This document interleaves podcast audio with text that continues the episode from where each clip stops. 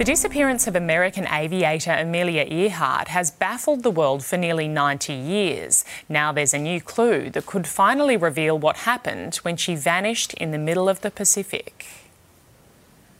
She was a pioneer testing the limits of aviation and became the subject of one of the world's greatest mysteries. I hope to accomplish something really scientifically worthwhile for aviation. Amelia Earhart disappeared trying to circumnavigate the globe in 1937. Earhart and her twin engine aircraft have never been found, unless this sonar image is the key to changing that. Well, you'd be hard pressed to convince me that's anything but an aircraft, for one, and uh, two, that it's not Amelia's aircraft. Pilot and real estate investor Tony Romeo set out on a 100 day deep sea expedition last year near Howland Island, where Earhart was heading to refuel. Romeo's company used multi million dollar sonar technology to capture this image. 4.8 kilometres down, even deeper than the Titanic. There's no other known crashes in the area. Others aren't convinced. It's not the first time that somebody's come forward with with some piece of evidence of, of possibly finding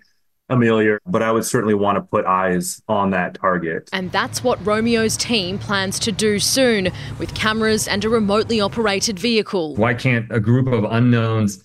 Uh, go out and solve aviation's greatest mystery. There's something that inspires you, go do it. In the United States, Smiley Hogan, 7 News.